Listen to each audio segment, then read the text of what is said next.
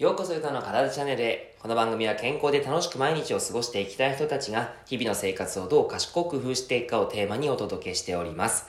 皆様おはようございます。今日は1月7日土曜日7時半に配信を収録しております。さて、今日は何の日かご存知でしょうか？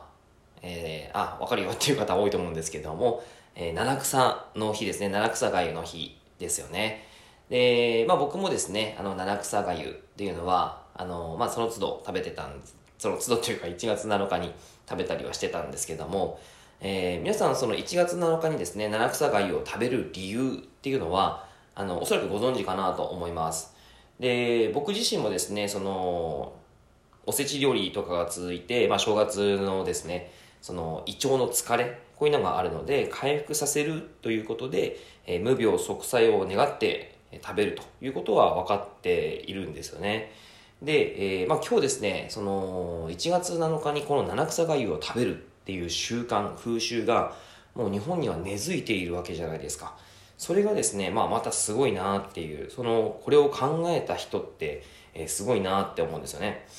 あのー、まあ、やっぱり僕、健康、僕はですね、その健康を広げたい、健康を広げたいって言ったらおかしいですね。えー、健康で、元気で、え、毎日を楽しく、そして幸せに、えー、生活していく、活動していく人たちをどんどんどんどんたくさんね、えー、増やしていきたいと。運動とか栄養、そこの部分からアプローチできることをたくさん広めていこうかなっていうふうに思っているんですね。で、それをですね、あのー、やるときに、やっぱりですね、その例えば、運動に行きましょうとか、えー、食事を意識して、えー、変えましょうっていうふうに、皆さんに頑張ってもらうっていうことが、やっぱり結構あったりするんですよ。で、それをですね、考えた時に、結構モチベーションに左右されるんですね。で、モチベーション下がると、やっぱりうまくできないということがあったりしますし、なかなかですね、その、なんだろう、えー、進んでやることができないと。まあ、毎日の生活とか、いつもの自分の習慣って、なかなか変えることってなかなか難しいじゃないですか。それを、えー、やっぱりですね、その、決まったこと、風習、文化、そういうもので、変えることができるんだなっていうのを改めて思ったんですね。これすごくないですか？七草がゆっていうですね、1月7日のその日に、えこれを食べましょうっていうことが、風習として決まっているから、みんなそういう風に向いてくるわけじゃないですか、意識が。まあ、最近その、あの、若者たちはどうかわかんない、若者たち どうかわかんないですけど、えー、まあ、これでもちょっとおかしいかもしれないですけどね。あの、まあ、こういう、まあ、風習文化って、えー、とってもいいかなと思うんですね。やっぱり健康のために必要ですよね。あの、まあ、僕も仕事始めで、あの、お客様にいろいろと話を聞くんですけど、やっぱりね、年末年始、そしてクリスマスで、あの、まあ、暴飲暴食をしてましたっていう人も何人かいるんですよね。まあ、僕がダイエットで管理している人たちは、そんなことはそんなに、まあ、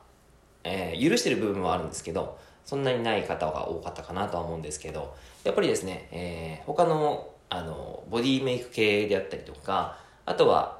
体の痛み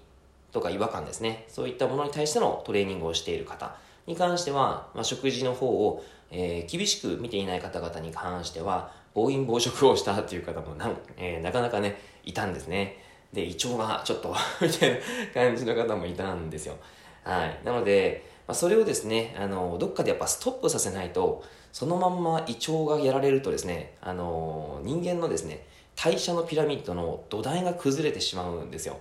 えー、まあ、胃腸って食べ物を食べてから、やっぱりその消化して吸収しなきゃいけないと。人間が外部から内部に取り入れる本当に大事な役割をするところなので、この部分が、疲労をしてたりとかダメージを負っていると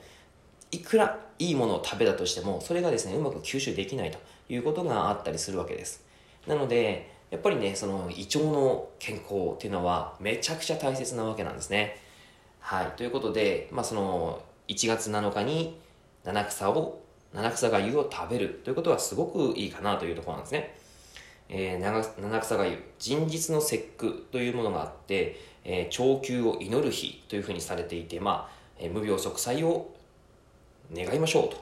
いうことで、まあ、そのものを食べるわけですけども、まあ、こういう日をですね、えー、日本で作れたらもっといいなって思うんですよね。あの、まあ、日本でっていうのはなかなか難しいと思うんで、例えばですけど、本当にこのコミュニティ、まあ、僕今ですね、オンラインサロンっていうのを作ってたりとか、ダイエット部っていう、まあ、オンラインサロンっていうのも作ったりしています。その中で、えー、無病息災の日とか、えー、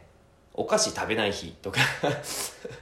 あとはですね、あのー、食事をちゃんと1、2、2、えー、1、1、2ですね。主食1、主菜1、副菜2を、えー、食べる習慣、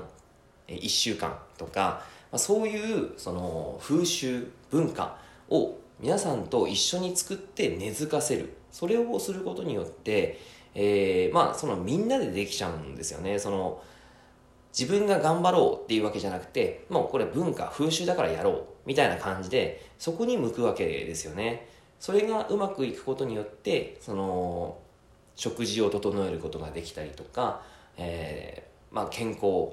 の状態でダイエットできるとか、そういうことができやすいかなっていうふうに思いました。なのでこの文化とか風習の力、まあその絶対的な制約というか、まあ絶対的なではないんですけど、そういう制約ってすごいなって改めて思ったんですね。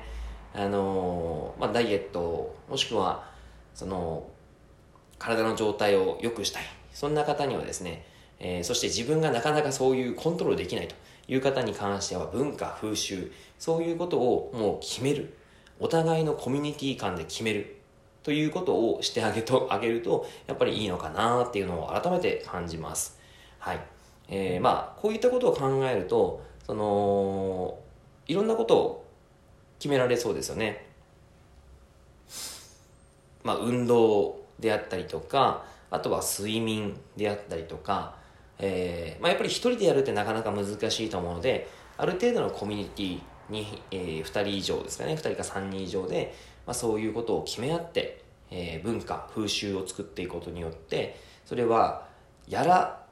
ないといけないという制約がかかるので、そういうことをやっぱりやっていくことがすごくいいのかななんてすごく思いますね。まあ約束って言ったら約束なんですけど、もうちょっと強いものですよね。えー、これをやろうねっていうような感じの強いものということで、えー、なんかね、一緒に決められたらいいんじゃないかなというのを感じました。はい。なんか決めたいこと、えー、これを聞いて、あ、こうしたらいいななんて思ったことありますかね。はい。あの、なんかそういう形で、えー、まあ、七草がゆということを、今日はそういうな、あの、うちにアレクサがいるんですよ。えー、で、アレクサにおはようって言ったりすると、あの、今日は何の日ですって言ってくれるんですね。で、七草がゆということを言ったので、あ、じゃあ今日はこれを話そうかなというふうに思いました。はい。なんかあの、参考になれば嬉しいです。参考にならないかな。はい。ということで、えー、今日はですね、福岡の方は少し寒い、肌寒いですね。まだなんかやっぱり、まだこれもアレクサが言ってましたけど、1月から、えー、本格的に寒さが厳しくなったりするから気をつけてくださいということを言ってましたね。はい。ぜひぜひちょっと皆さん気をつけて、えー、体調を崩さずにいていただけたらと思います。で、あの、私事なんですけど、えっ、ー、と、明日からですね、東京に出張です。で、えー、あさってにイベントがあって、それで東京に出張するんですけど、またね、あの、お正月が明けて、久しぶりに東京の皆さんに会うので、本当に楽しみだなというところです。このラジオを聴いてくださっている方々の中にも、おそらく、その、一緒にイベントで、えー、楽しみますっていう方も言ってくれると思うんですけど、ぜひぜひ、あの、楽しみましょう。1月、まあ、2023年一発目のイベントなので、ぜひ楽しみましょう。はい。ということで、えー、なんかですね、あのー、こういった形で、あこれってなんかやっぱりすごいなって思う思うその文化風習とかがあれば、えー、なんかねコメントでいただけたら、えー、嬉しいなと思います。僕もちょっといろいろとですねその考えるきっかけを作れるんですね。はいそれがすごく嬉しいのでもしよかったらコメントとかで教えていただけたらと思います。はいということで、えー、今日も7時半にせあのー、お話しすることができました。明日はですねちょっと朝早い飛行機で東京の方に行ってしまうので、ちょっと配信できるかがわからないんですけども、配信できたら、えー、させていただきますので、よかったら聞いてください。はい、ということで以上になります。内容がいいなって思えたら、周りの方に、あの、内容がいいなって思えたら、いいねマーク、そしてフォローを押していただけると励みになります。今日もラジオ聴いてくださってありがとうございました。では、良い一日を。